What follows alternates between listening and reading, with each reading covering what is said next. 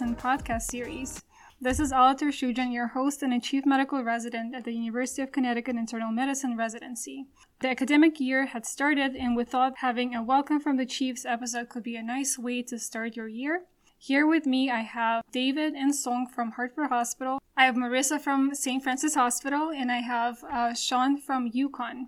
We were all in your shoes not too long ago and can remember how overwhelming the beginning of intern year can be. And this episode is meant to answer some of the frequently asked questions, offer some tips and tricks on how to make the best of your residency training. Before we begin, let's get a quick disclaimer out of the way. All opinions and views expressed on our podcast are entirely the responsibility of the authors and do not necessarily represent the opinions or views of anyone else, including our staff, faculty, residents, fellows, or students of the Department of Medicine at UConn. All right, so we're gonna do it in a question and answer format. So I'm gonna ask our chief some questions and they can help us answer and hopefully we'll address all the topics. All right, let's start with first question. What is a call block versus non-call block? Hi everyone, my name is Song from Hartford Hospital. So a call block is anything that is usually inpatient, whether it be an ICU block or wards block. Where a non-call is more so an elective, where it's more office hours if you think about it, 8 to 5 p.m. and with weekends off as well. All right, next question. How many days off do I get during my call block versus non call block? What are golden versus gray versus black weekends? I feel like this is the most popular question. Take it away, Dave. Hey, this is David from Hartford Hospital. So, essentially, the four days off and 28 is your expectation during a call block, meaning on average, every four weeks, you'll have at least four days off. Now, you may ask, is that just one day off a week? That's not always necessarily the case. So you will usually at our institution have some form of golden weekend, which is two days off consecutively, which means a Saturday and Sunday. One black weekend, which is you work the entire seven day stretch. So that's like a 12 day stretch in total, right? Because after the first week, you would then go back into your wards or ICU workflow throughout Monday through Friday. And then you have two gray weekends. Two gray weekends are obviously what's left of, of the call schedule, which is two weekends in which you work either a Saturday or Sunday and you have the other weekend day off. Usually, with your black weekends, your golden weekend typically either precedes it, and that way we kind of try to uh, offload some of the, the stress of that long stretch. Thank you, Dave. All right, now on to the next question. How many electives do I get per year? Hi, this is Marissa, one of the chiefs over at St. Francis. So you'll typically get two electives during your intern year that are spaced out throughout the year you do have the opportunity to select them ahead of time so you can choose electives for your area of interest or things that you might want to do for fellowship. All right, I'm going to be taking the next question. What is a scholarship rotation? So, scholarship rotation is offered in your intern year and it will be four weeks long. During that rotation, you will have uh, one week of your continuity clinic uh, where you'll spend a week at your ambulatory site and you'll see patients with your attendings. One of the weeks will be women's health, so you'll have a better exposure to women's health in general. And then the remaining two weeks are spent on scholarly work, and this is the time that you can dedicate to quality improvement projects and learn how to do research a bit more in depth. All right, let's do the next one. When would you recommend that I take step three or COMLEX three? Hi everyone, this is Sean from UConn. I think this is a question that kind of varies dependent on time. Time being the key factor here. And as we know, we're residents, we go through intern year, we go through residency, and time isn't always something that we have. So I think there are different techniques for, for what is the best time. There are some people who like to get it out of the way and do it before they actually start residency. Again, those are people who have that time. However, I would suggest trying to get it done within your first year.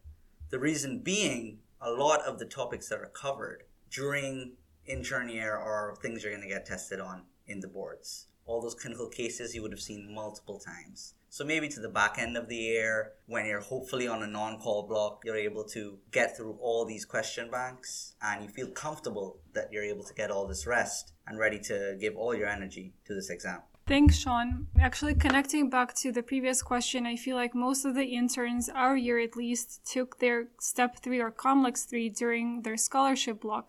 If you have it after second half of the year, that's probably a good time to take away and dedicate it to some quality studying. All right, let's go on to the next one. When should I determine the fellowship I want to pursue? The answer to this question varies. The earlier the better, of course, but it's perfectly natural to change your mind if you find your passion later on in your intern year, even second year for some specialties. So don't feel discouraged if you found your passion later in your training, should it be even second year. It is very important to find the right mentor, which I'll leave for Song to discuss, but feel free to reach out to any of us if you have any particular interest and we'll help you find those mentors. All right, question for Song How do I find the right mentor? So finding the right mentor may be a little difficult just as you're starting intern year, you meet a lot of different attendings and fellows as well. But the right mentor would be someone that you're comfortable with on a personal and a professional level and someone that has worked with you and knows your work ethic. At the end of the day, your mentors will also become a close friend, someone that you can go to to ask questions and ask advice um, they can also guide you along the way for your fellowship applications as well. All right, thank you, Song. Our next question is directed to Dave. What are some leadership opportunities in residency? So, if you could just walk us through that, that would be great.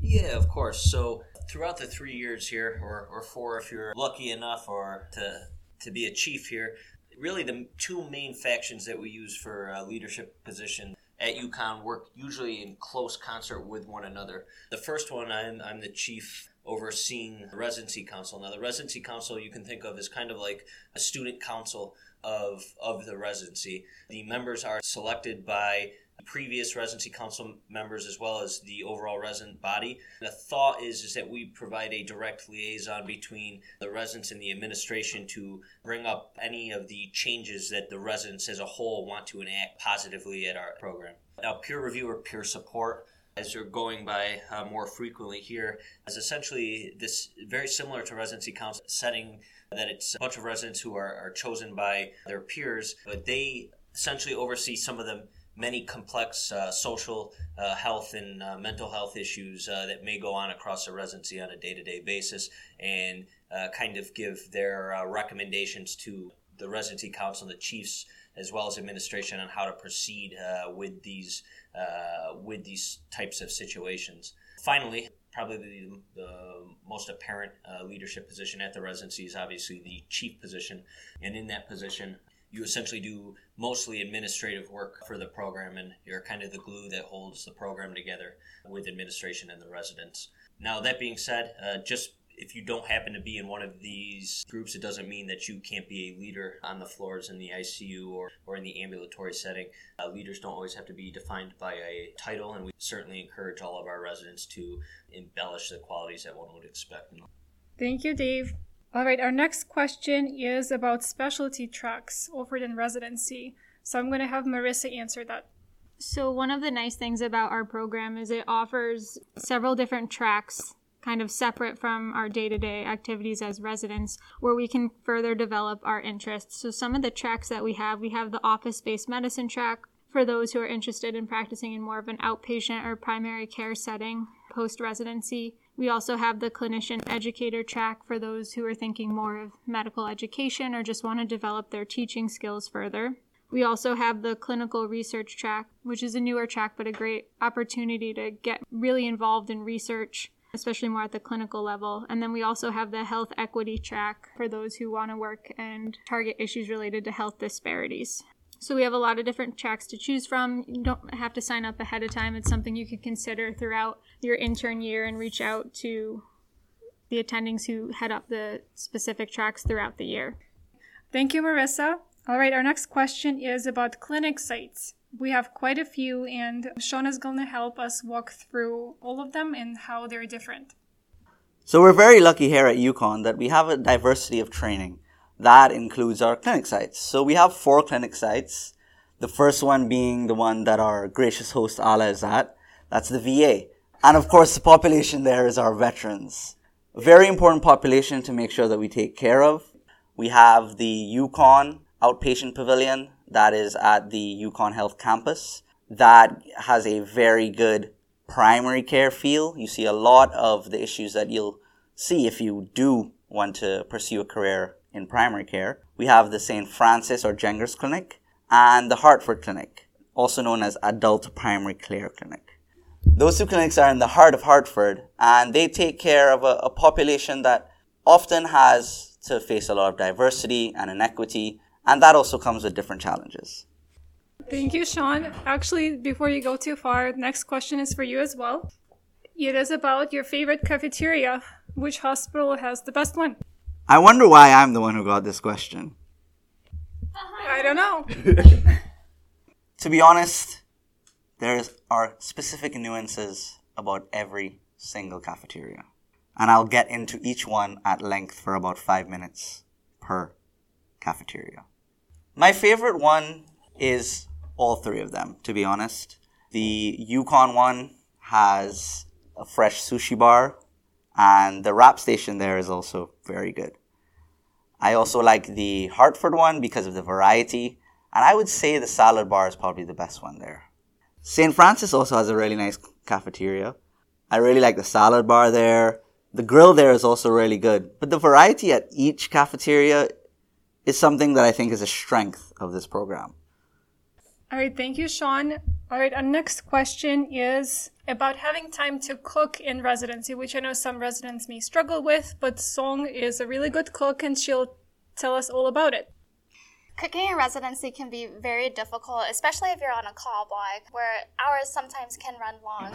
But I would say there is definitely time to cook, especially on your non call blocks. It makes it easier now to cook because of subscription services such as HelloFresh, Blue Apron, and CookUnity. Being able to have these subscriptions delivered to your home and not having to spend too much time to make a decision on what to cook makes it easier, and, and the cooking's actually more fun and faster as well. So I would say there is time to cook in residency. All right, and our last question directed towards social things to do outside of work, and the best person to ask this would be our social chief. So, Song, take it away. So, the Hartford area is a beautiful area for hiking, canoeing, kayaking as well. You also have your surrounding uh, states and cities. So Boston is about an hour and a half. New York also about a little closer, an hour and a half. Vermont and New Hampshire are also there as well. In Hartford itself, there are multiple different restaurants to try. A lot of residents do hang out in a square called Blueback Square in West Hartford. Say if you're into rock climbing, there are now two rock climbing gyms in the Hartford area. There are multiple bowling alleys as well. Um, and there's always some type of event going on every weekend. Currently, we are in the summer, so there are many movies that are playing outside and outdoor bands as well. All right, that sums up all of our questions individually, but I do have a few more left that are more generalized that I was hoping to get everybody's feedback on. First one being having gone through three years of training, what would you tell your intern self at the beginning of training? Hey everybody, this is David again. So I think for me, what I wish I had told myself as an intern if I could go back in time was don't give up, keep pushing even when things seem really hard. Turn year is the hardest year of residency. It's a long road and sometimes it feels like that road's never going to end. But if you come to work every day and you try to learn something from each and every one of your patients and really try to take care of the individual outside of the medicine behind it, I think it allows you to have that drive to continue forward after intern, when you're a resident and you're a senior, the workload becomes much more manageable. So just push through that first year, and then the remaining two years are a lot better for sure. Thank you, Dave. I will take the next question. What was your favorite part of residency? And for me, hands down, it's the people I got to work with. We have absolutely the best team of residents and faculty, and I really could not have asked for a better group of people to work with. Before we let you go, last question. What was that surprised you about residency training? I think the biggest thing that surprised me about residency training was honestly how quickly it goes by. When you start intern year, you think three years is going to take a long time, but it honestly goes by in the blink of an eye. The days can be long, but collectively the years are short. It's a great experience, so try your best to enjoy every moment of it. Agree with all of this. Our time is up, but we hope we're able to answer some of the questions and give you a better idea of our program. As you start on your respective rotations, please feel free to reach out to any of us. Our doors are always open. Hope you have a wonderful year ahead and you learn from every patient. Thank you everyone for listening. We hope you enjoyed this podcast and we'll see you in our next episode.